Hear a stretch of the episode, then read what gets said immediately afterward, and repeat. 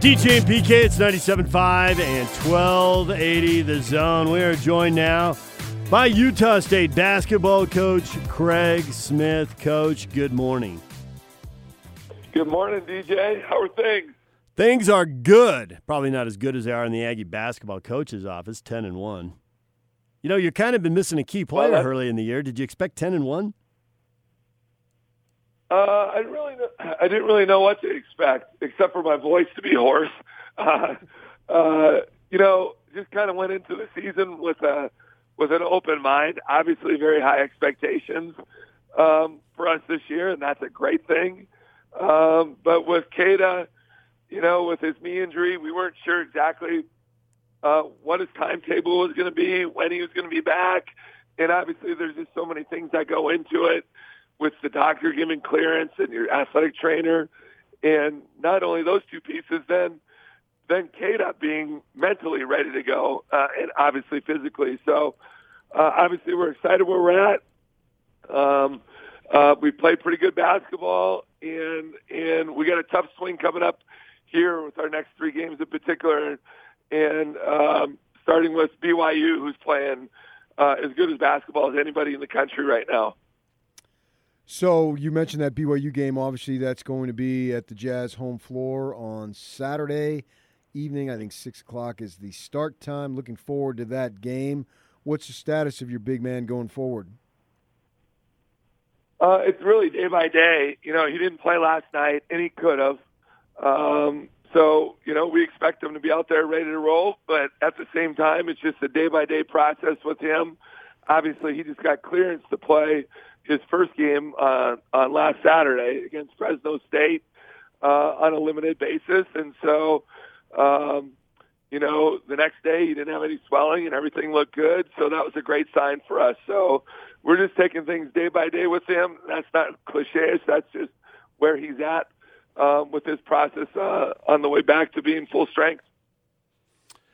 So you got BYU coming up this weekend. Obviously, they've had the coaching change, and I wonder what you see that they're doing differently. I think anybody who watches a little bit sees, wow, defensively, this is uh, much better to Hill Nevada to 42 points for a team that often was giving up 75 or 80 points. That's uh, that's surprising right there. What else have you seen?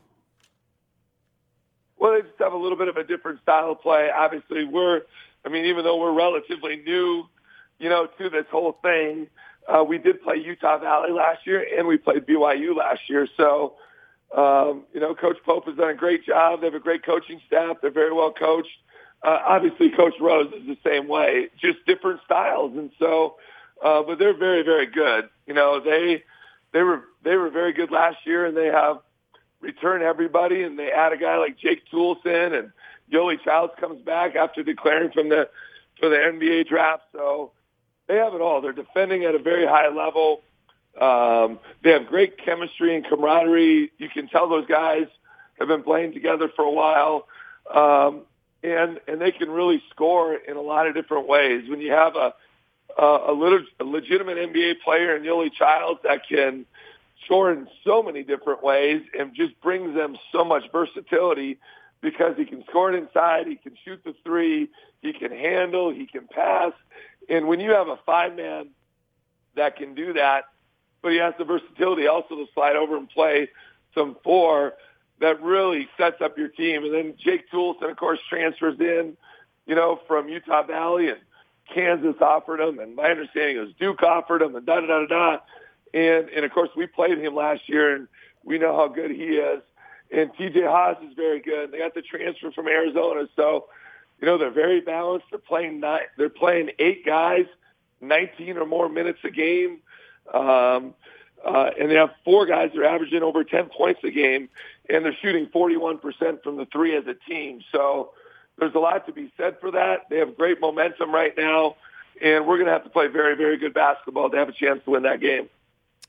I view the Aggies this year in the Mountain West as Nevada was last year, coming in off a very successful season the prior year and have a lot of hype. And going forward, I can argue very easily that every team you play for the rest of the season if they beat you, it's going to be their best win of the season. And they're so the point being, they're going to come into these games really amped up to play you guys. You're going to catch nobody by surprise anymore.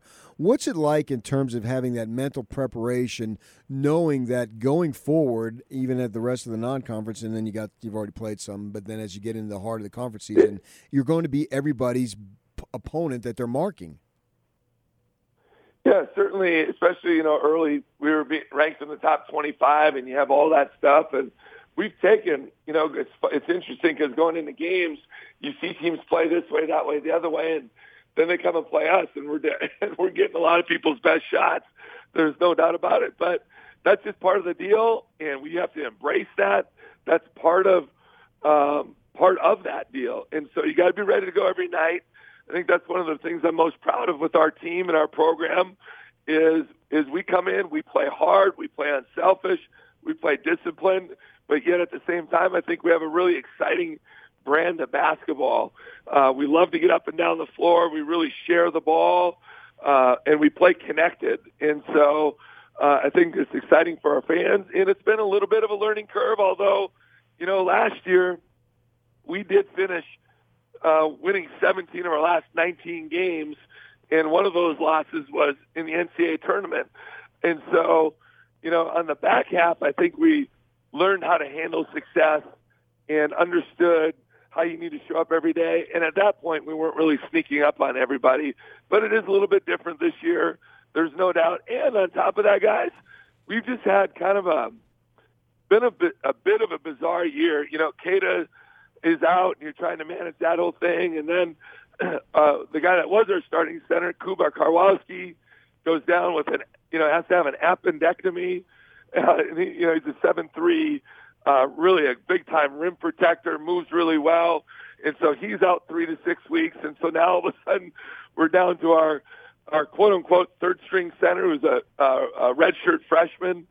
And, and, and we've just been managing a lot of different injuries and ailments. And that's part of the deal that every team goes through that. Uh, and we're in the thick of it right now. So our guys have done a great job adjusting to being thrown in different positions that maybe we weren't anticipating at the start of the year. Well, if it really gets tough at center, I just throw Sam Merrill in there because it seems like he does everything else. Yeah, I mean, well, why not? Well, we did. We actually did do that a little bit. We threw him in the post a few. We've thrown him in the post a few times. I'm like, why not? Like, usually good things happen when he gets the ball. So he was working on his little baby jump hook and uh, dropping dimes out of the post, which was unique to see. But then you look at a guy like Justin Bean, I mean, a double double, almost 15. The thing, the number that jumps out at me, and 15 points is nice, but the 12 boards a game, how important has he been for you guys in the absence of the big guys that you just spoke about? Oh, he's been uh, he, he's been phenomenal, and and you know the other night against Fresno, he played 45 minutes, played every second of the game. Um, and you don't necessarily plan on that going into the game. It's just kind of how it works out. But, you know, that guy, I told some people the other day, he's a cross of, you remember the wrestler, the Ultimate Warrior? you know, he had the crazy hair, the makeup on his face. You know, he had those straps around his biceps. Like, he's kind of a cross of the Ultimate Warrior and Dick Butkus. Like, he's just everywhere. And um, he he's just the ultimate Gator guy, uh, incredible competitor and he has a nose for the ball. And having a nose for the ball, it's like being a great middle linebacker, right? That guy just finds the ball and tackles it. And and he's an elite, elite rebounder, uh, excellent defender, and his offensive game is really um, taken off to a whole nother level. And so you could see flashes of that last year with Justin. Um, certainly down the stretch, he was playing a ton of minutes. He was on the floor uh, in the Mountain West Conference championship game down the stretch of the game and at the end of the game. And so he embraces what, you know, Utah State basketball is. And he's a great teammate, and our guys just love playing for him. And he's been huge for our program, certainly at the end of last year and, and obviously this year. You know, the three point shot has been a uh, has just been taken over basketball certainly the last five years, probably trending that way for longer than that. But the last five, it's been incredibly noticeable with what the Warriors have done. And everything gets copied. Kids see pro games on TV. You're shooting 23s a game. Is that a number you like? Would you like more than that, less than that? Uh, it just depends. I don't, you know, I'm probably different than most coaches where they kind of have a certain way they want to do it, and I just, to me, it just kind of depends on what the game gives you, you know, and and we like to say our style of play is the winning style. So if that means you you win 90 to 87, or you have to win 64 to 57, you know, you got to be able to win a lot of different ways. Certainly, we want to be able to shoot the three and shoot it at a high clip. Um, but at the same time, if teams are taking that away and we can get to the rim and get fouled, right, or or shoot layups all night, you know, we'll take that. So, um, you know, we we dictate our personnel in a certain way. So so we have multi-dimensional guys. Most guys on our team can step out and shoot it, and, and shoot it pretty well. But if they're going to overplay that, we'll take what they give us that way. So it just kind of depends on the game uh, and what they're. You know, Brock Miller last night shot 19 threes by himself, and so uh, which is a school record. But that's what they were giving us. So you know, he's wide open. We're taking those shots, obviously. So it just kind of depends on what we're given that uh, against that given opponent. So Sam Merrill does a lot of different things for you. We've already discussed that. The thing that I like about him, and I want to get your comment on it, is his toughness because I see him as just a tough-minded player. Oh, he is. He he is. We could talk for an hour on Sam Merrill, uh, and and he's got all the great shooter, and as good as great as a shooter he is, he's an even better passer and and playmaker, and just makes the right decision every time. And uh, but that is what's sneaky about him. He is super super competitive. Absolutely can't stand losing. And uh, I remember getting hired here. Obviously, anytime you're new somewhere, there's always going to be transition. And we had four or five guys leave our program, and and I met with Sam the first day, of course, and met with his family. Uh, I think that next day, and because uh, I, you know, the the there was a lot of people trying to get trying to get him to transfer, but you know he grew up an Aggie fan. There's a lineage here with him, and he wanted nothing more than to bring the Spectrum Magic back and and and get Utah State back on the national scene. And all that dude cares about is winning. That's all he cares about, and and nothing else matters to him. And so, how many times do you see he's the most unselfish quote unquote star that I've ever coached. And I've been around some really good players. And and he just he just always wants what's best for the program. There's a lot of guys, you know, he's averaging about 20 a game, just under that this year. But last year in league play, it was over 20 a game, right around five assists a game. And yet, every night out, he wanted to guard the other team's best perimeter players. And nowadays, there's not a ton of guys that are, want to do that. And I just think that speaks volumes as to where he's at and um, and just his mentality. And with Sam, whether it's this year or five years from now or ten years from now, nothing will surprise me as to what he accomplishes, whether it's in basketball or the game of life, because he's so smart and so competitive, and he won't accept anything less than the best. Craig Smith, Utah State basketball coach, joining us here on 97.5 at 1280 The Zone. You got a half dozen international guys on your roster. Some of them came through uh, community colleges here in the U.S., some did not. How do you find players from Canada to Australia to Portugal to Pol- Poland to Suriname? How, how does that work while you're coaching a team and recruiting across the U.S. and then trying to track all these guys too? Well, uh, a couple of those guys were here before we got here. Obviously, Neemias Queta is from Portugal. Diogo Brito is from Portugal. I think we have two of the three uh, Portuguese players playing Division One basketball.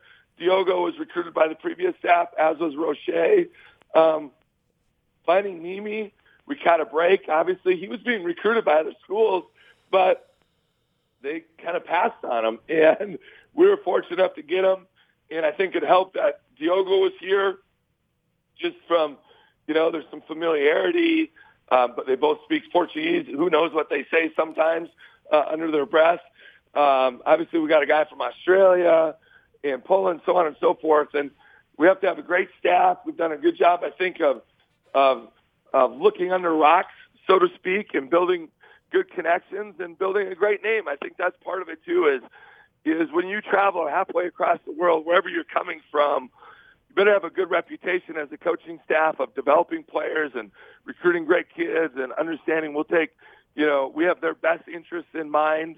And, and Utah State's a great place that way, right? Where we open uh, people with open arms and, and take good care of them. So, uh, fortunately for us, it's it's made a very much of a positive impact for us. And I think in an underlying in a in a different sort of way, I think it's really helped our our chemistry. We have tremendous chemistry in our program, and when you have a, a group of 15 young men from all over the world and all over the United States, um, and and then a bunch, you know, about five six Utah kids, and you blend them together, I think it's amazing how you can really accept everybody for who they are and what they're about, and I think that really helps with your team chemistry. As I look at BYU, I think the big advantage that they have this year is they got a bunch of seniors. The last few years, they just haven't had any seniors, guys leaving for overseas, guys transferring, whatever the case may be. And this year, they pretty much everybody they run out has experience, if not been in the program for years. How much more difficult does that make that to play them when they have all this experience? Yeah, it's a veteran group. I mean, when you the only real new, you know, you got the the Arizona transfer who's got a new lease on life, you know, and Jake Toolson is is obviously new to the BYU program, but he's a veteran in their system of play, having played for Coach Pope at Utah Valley, and so uh, it appears, you know, that it's hard to replace that experience. Those guys have been there; they've done that. They're playing with an edge. Obviously, it's a very determined group, and they have a bunch of, you know, uh, they're similar to us in that they have a lot of high IQ guys that really understand the game and they and they know how to play. And and when you look at their roster and the way they're built, it, it just makes sense, right? This guy does this, and that guy does that, and this guy does that, and all of their strengths come together to really gel for the best of the team. And and and I think we have that too. We're not as experienced as those guys overall, but there are some similarities in terms of both programs, and um, just been very, very impressed. And, and I got a lot more film to watch uh, on BYU, but uh, been very, very impressed from what I've seen from them so far. Aggie basketball coach Craig Smith joining us here on the Zone. You know the NCAA tournament, uh, they switching up how they do things. RPI is out, and what quad is a team in, and all that. Obviously, the number of at-large bids for the non-power five leagues has been shrinking here over the last few years. Do you think you built the schedule to get an at-large bid if you don't get the automatic bid? Uh, yeah, if we do well, but you got to win. uh, you know, you got to take care of business. There's no doubt that our schedule this year is tougher than last year, and we had one of the best schedules in the country last year. Um, you put the schedule together um, with that thought process in mind, right, and to prepare you for conference play. And so, um, when you looked on the preseason stuff, you know, Florida was ranked top five in the country, or at least top 10 early on. LSU, top 15 in the country. St. Mary's, top 25 in the countries. And BYU is, is really, really good. And, but you don't exactly have a crystal ball as to do who's going to do what. Right. Um, South Florida is ranked in the top 40 in uh, preseason. Uh, and so there's a lot of things that go into it. But at the end of the day, you can schedule super tough, but if you don't win, you're not getting in. You know, last year we we beat UC Irvine on the road um, pretty handily, and that ended up being a quad one win for us because it was a road win against the top 70 net um, opponent. So there's a lot of a lot of things that go into that deal, but at the end of the day, like you have to win games, and and fortunately for us, so far we've been able to do that. So, who do you think has more hair, Coach? You or T.J. Haws? Uh, TJ, clearly. I mean, it's just harder to tell because his is so blonde and mine's brown. so, you know, it's funny. We get a lot of. Obviously, I'm very follically challenged, and I had no shot, guys. Like my dad was bald. My dad's two brothers were bald. My mom's three brothers were bald. My mom's dad was bald. Like it's just one of those things. I'm the oldest of five boys all five of us are bald. Like it's just, I feel so sorry for my kids. They're screwed. but uh, uh, although my wife's side of the family is okay that way, um, but you know, our staff, it, we, we get a lot of grief I know they did a big promotion for our Fresno game where they were giving away those. I don't know what you call those things, but like basically rubber things you put on your head so you look bald.